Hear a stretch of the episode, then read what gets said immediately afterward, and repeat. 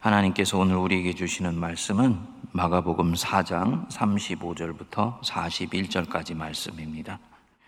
그날 저물 때 제자들에게 이르시되 우리가 저편으로 건너가자 하시니 그들이 무리를 떠나 예수를 배에 계신 그대로 모시고 가매 다른 배들도 함께 하더니 큰 광풍이 일어나며 물결이 배에 부딪혀 들어와 배에 가득하게 되었더라.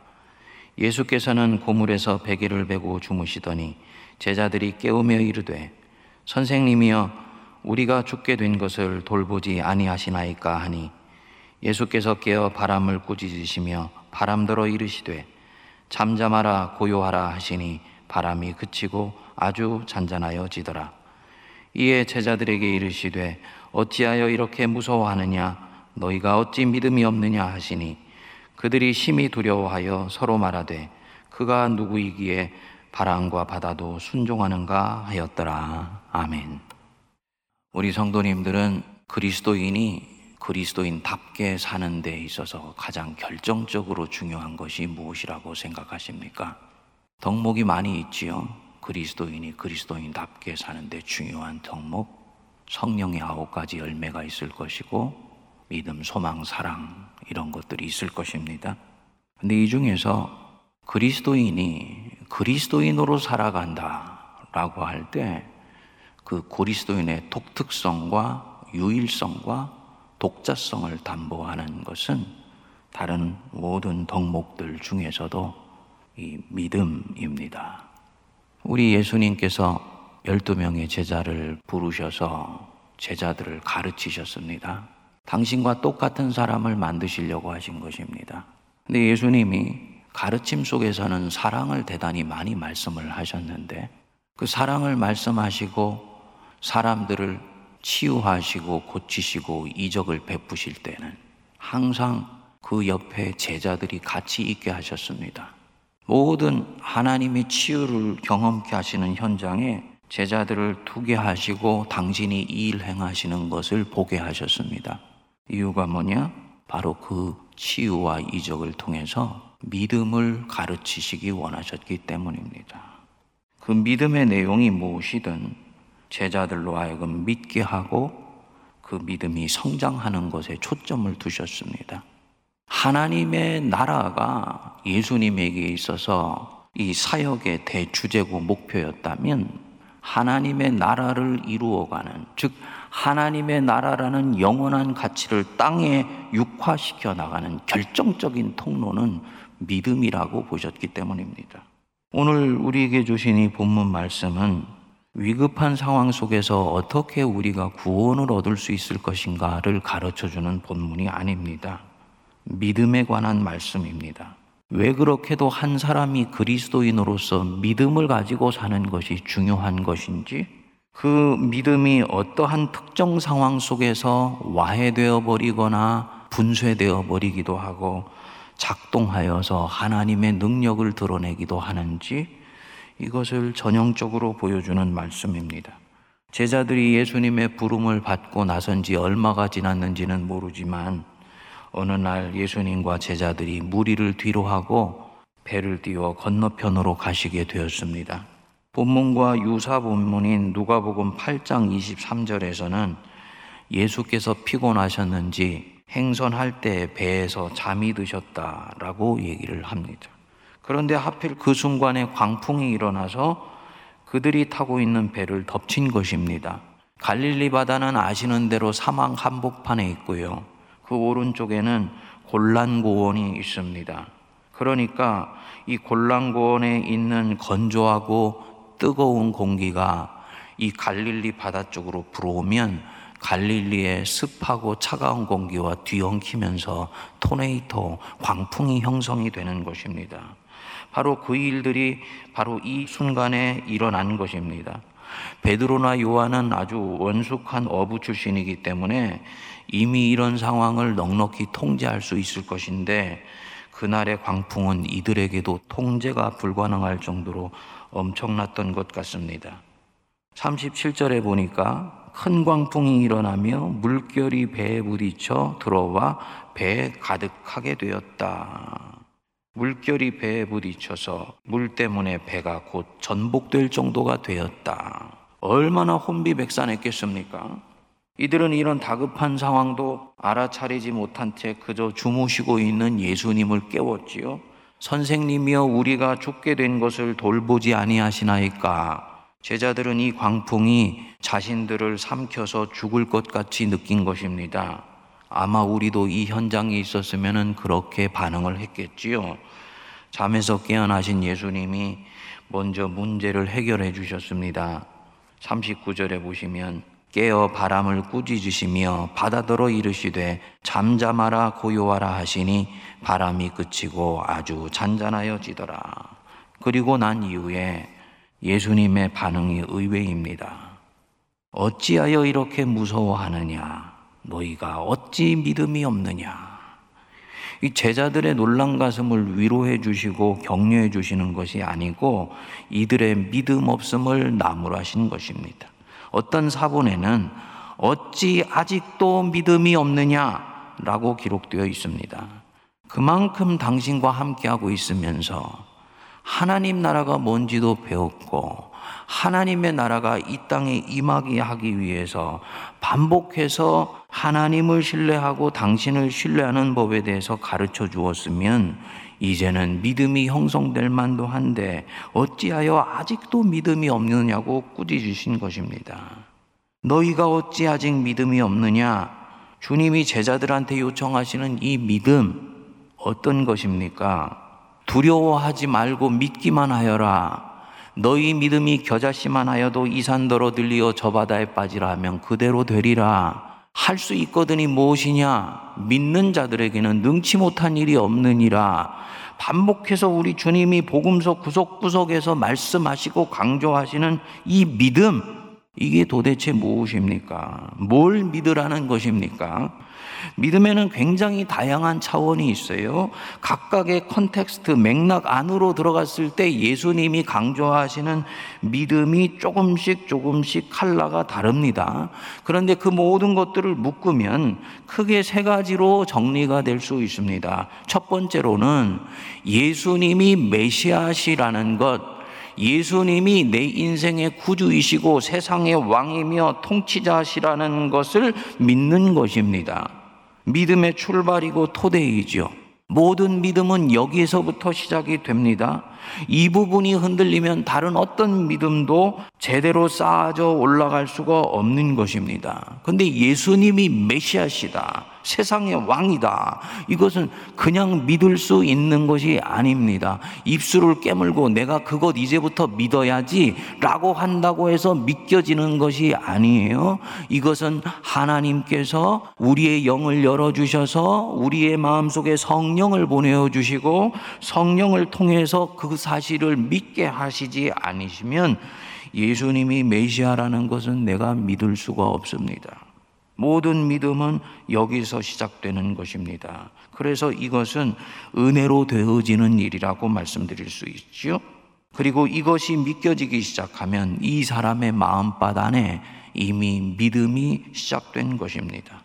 둘째로는 이것에 기반을 하여서 하나님과 함께 하는 여정은 절대로 안전하다는 것을 믿는 것입니다. 하나님이 내 인생을 다스리시고 통치하시고 섭리하시고 있다. 그리고 그분은 선하시며 나를 사랑하시는데 능력도 많으신 분이시다. 그렇기 때문에 그분의 품 안에 들어와 있는 나의 인생, 그분이 펼쳐가시는 내 인생, 그분의 섭리 속에서 살포시 놓여져 있는 내 인생은 절대로 안전하다라는 것을 믿는 것입니다. 그리고 이것을 믿고 그때그때 상황에서 적절히 반응하는 것, 포함한 것이 바로 이 믿음입니다. 간단히 말씀드리면 하나님의 현존하심을 믿는 것입니다. 하나님이 지금 바로 여기 이 자리에서도 은총으로 역사하시고 계시고 당신의 백성들을 이끌어 가시고 있다라는 것을 믿는 것입니다. 셋째로 하나님의 정하신 뜻은 반드시 이루어진다는 것을 믿는 것입니다. 그분이 내 인생 속에서 정하신 뜻, 약속, 내게 하신 당신의 맹약은 나의 실수와 잘못과 허물에도 불구하고 내가 그것을 적어도 쫓기를 포기하지만 않으면 그것은 결국 이루어진다는 것을 믿는 것입니다. 자, 그러면 예수님이 이 풍랑 속에서 당신께서 하나님께 대해서 가졌던 이 믿음이 어떻게 작동하도록 하는지 한번 보십시오. 먼저 앞에서 말씀드린 것처럼 예수님의 모든 믿음의 기반은 하나님의 현존 안에서 당신이 살아가고 있으며 하나님의 이끌리심을 따라 길을 걸어가고 있다라는 것을 명료하게 아시고 그걸 받아들이고 사셨습니다.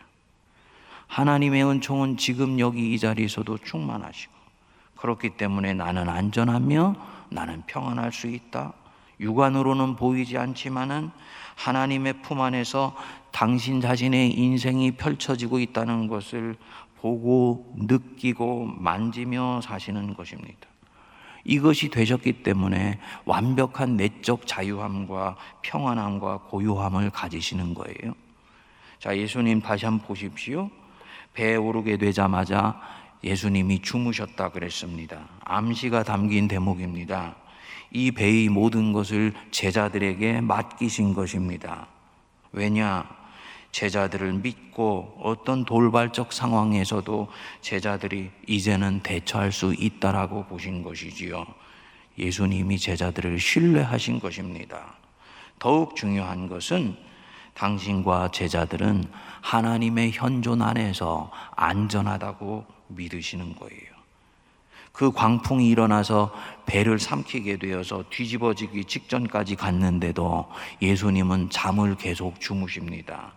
와서 제자들이 깨우기까지는 깊이 잠드셨습니다.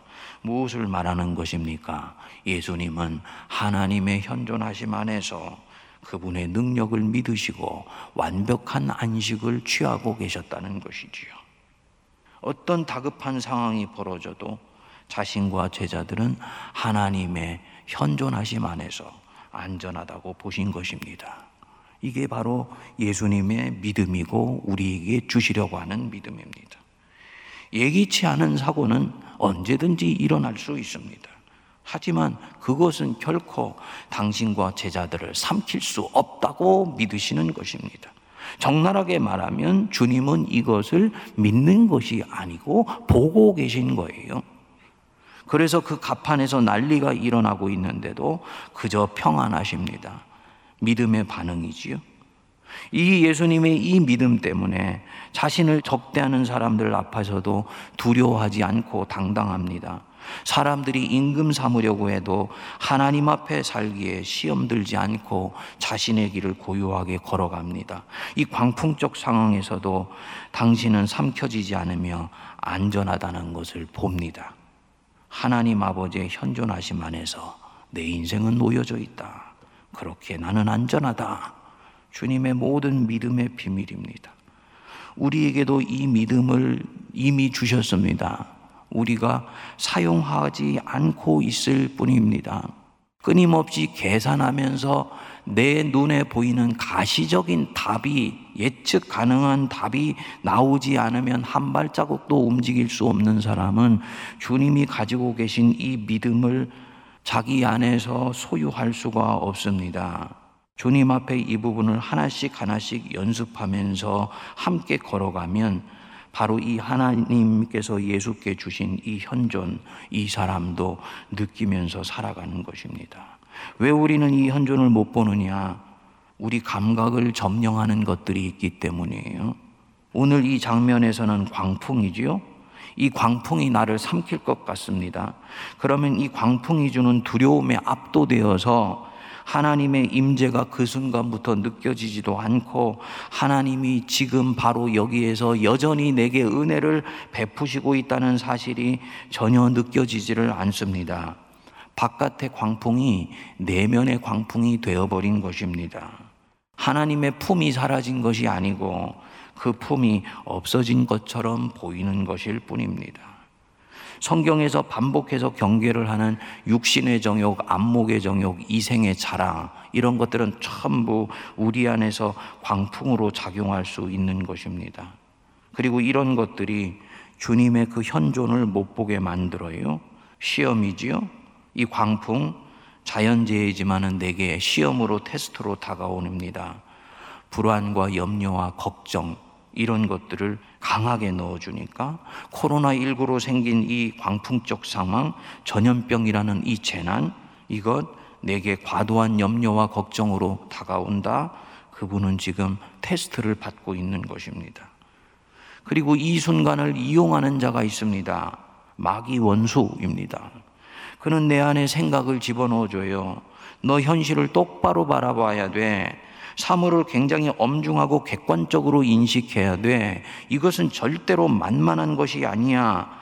이렇게 얘기해서 과학적이고 객관적으로 우리를 사고하도록 놓은 것 같은데 그것을 뚫고 역사하시는 하나님의 손길을 못 보도록 만드는 것입니다.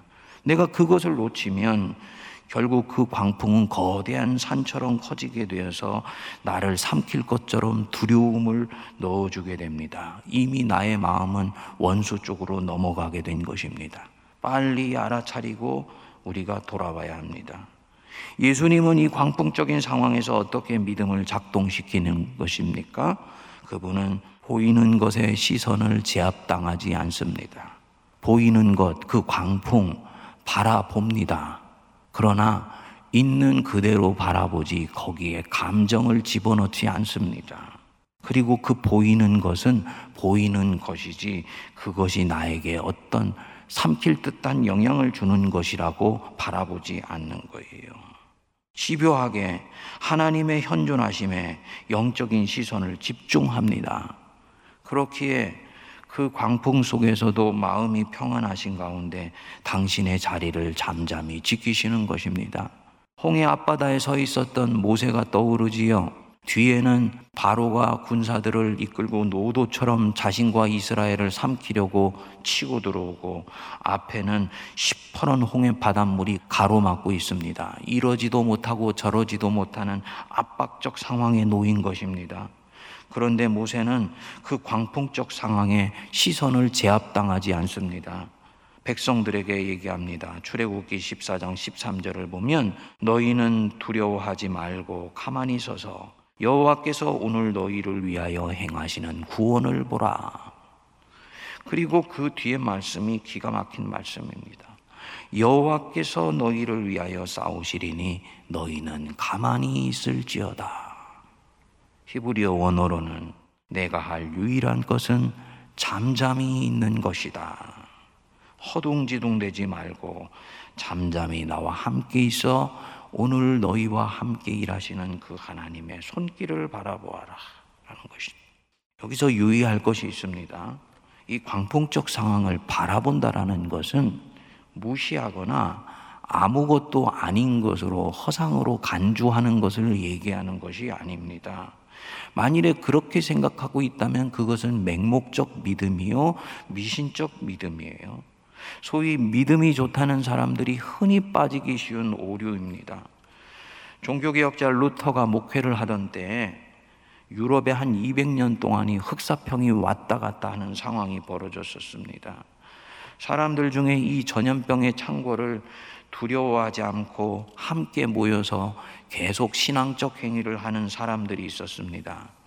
그 사람들은 약의 사용도 멸시하고 흑사병에 걸린 사람이나 장소를 피하지 않았어요. 마치 자신들의 강한 믿음을 증명해 보이려는 것처럼 보였습니다. 1527년에 루터가 치명적 흑사병으로부터 도망칠 수 있는 것인가? 라는 작은 소논문을 발표하게 됩니다. 이 글에서 루터가 이렇게 말을 합니다. 그것은 하나님을 신뢰하는 것이 아니고 하나님을 시험하는 것이다. 하나님의 작정 안에서 악한 자가 독과 치명적인 병을 퍼뜨렸다. 나는 하나님께서 자비를 베푸셔서 우리를 지켜달라고 간구할 것이다. 그리고 나는 소독하여 공기를 정화할 것이고 약을 지어 먹을 것이다. 나는 내가 꼭 가야 할 장소나 꼭 만나야 할 사람이 아니라면 피하여 나와 이웃 간의 감염을 예방할 것이다. 혹시라도 나의 무지와 태만으로 이웃이 죽임을 당하게 해서는 안 되기 때문이다. 그러나 만일 이웃이 나를 필요로 한다면 나는 누구든 어떤 곳이든 마다하지 않고 달려갈 것이다. 오늘 우리가 깊이 귀담아되어야 되는 균형 잡힌 신앙이라고 봅니다. 여러분, 신앙은 맹목이 아닙니다. 신앙은 이성과 상식을 배제하지 않습니다. 그 신앙이 이성을 완성하게 됩니다. 우리 예수님으로 다시 돌아와 보시면 예수님은 고요한 마음 가운데서 그 바람을 바라보시고 세 번째로는 말씀으로 이 현실을 제압하고 변화시키십니다. 피해가는 것이 아닙니다. 그래서 39절에 보십시오. 깨어 바람을 꾸짖으며 바다 떨어 이르시되 잠잠하라 고요하라 하시니 바람이 그치고 아주 잔잔하여지더라. 그리고 넷째로 자기 힘으로 하신 것이 아니고 하나님의 능력으로 그분을 신뢰함으로 되어진 일이기에 교만에 빠지지 않고 겸손히 계속해서 소명자로서의 걸음을 이어가게 됩니다. 성도님들, 믿음, 소망, 사랑은 항상 함께 있을 것이며 그 중에 제일은 사랑이다. 라고 말씀했습니다. 그러나 그 사랑이 인간적인 사랑이 아니고 하나님이 위로부터 부어주시는 사랑이 되어서 우리 이 땅에 현실화되며 육화되는데 결정적인 관건이 되는 것은 믿음입니다. 이 믿음이 있어야 온갖 난관을 뚫고 하나님의 일이 이루어질 수 있기 때문입니다. 최선을 다해서 몸된 교회를 섬겼는데 아무도 알아주지 않는 사람이 있습니다. 그렇지 않아도 마음이 서운한 마음이 있는데 어떤 사람이 지나가면서 툭 한마디를 던졌어요.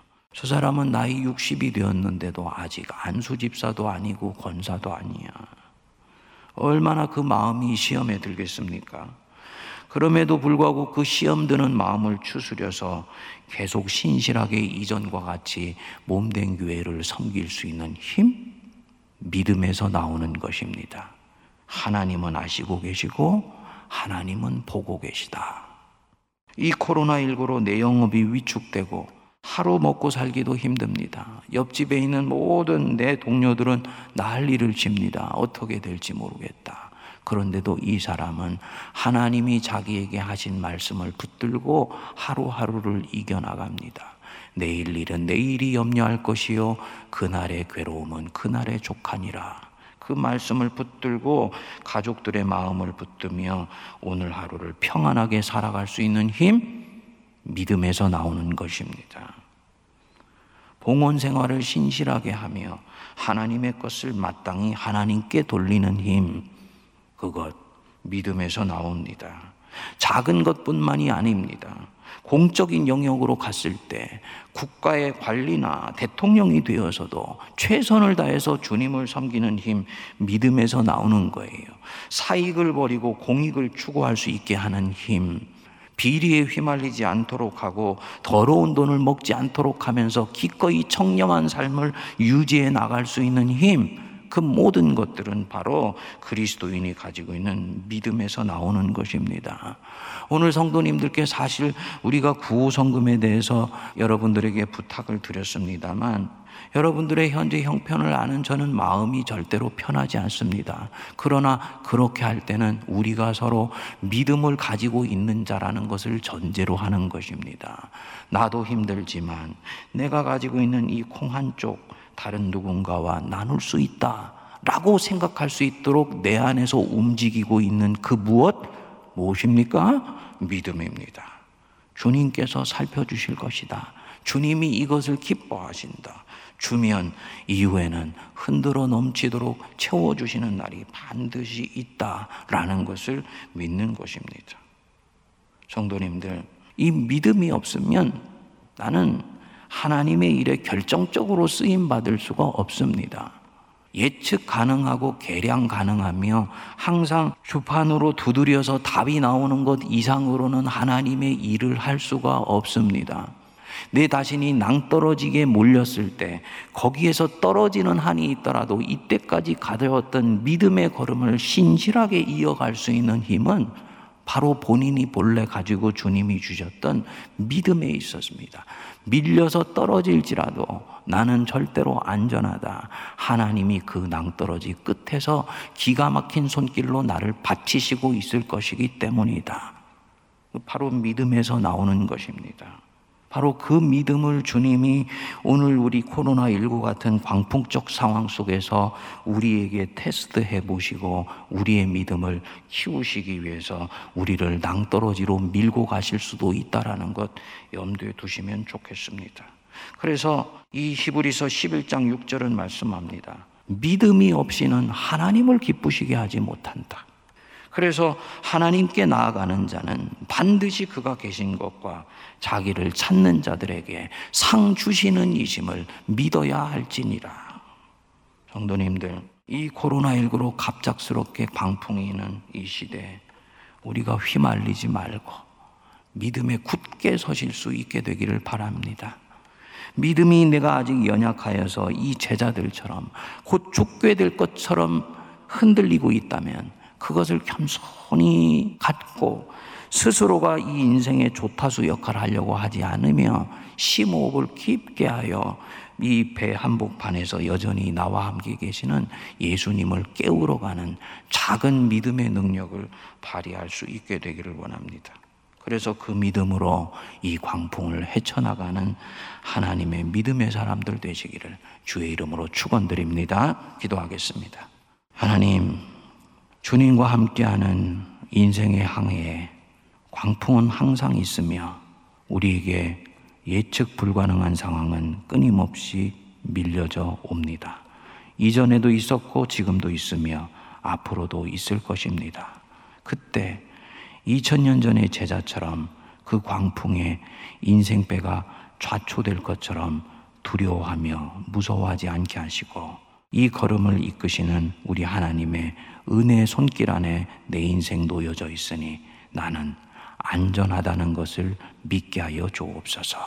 그리고 무엇보다 이 배에 우리 예수님 함께 계시니 주님은 저 은혜의 목적지로 나를 이끄실 것을 믿게 하셔서 이 전염병이 창궐한 상황 속에서도 하나님 안에 깊이 뿌리를 내리는 믿음의 사람들 되게 하여 주옵소서. 예수님 이름으로 기도하옵나이다. 아멘.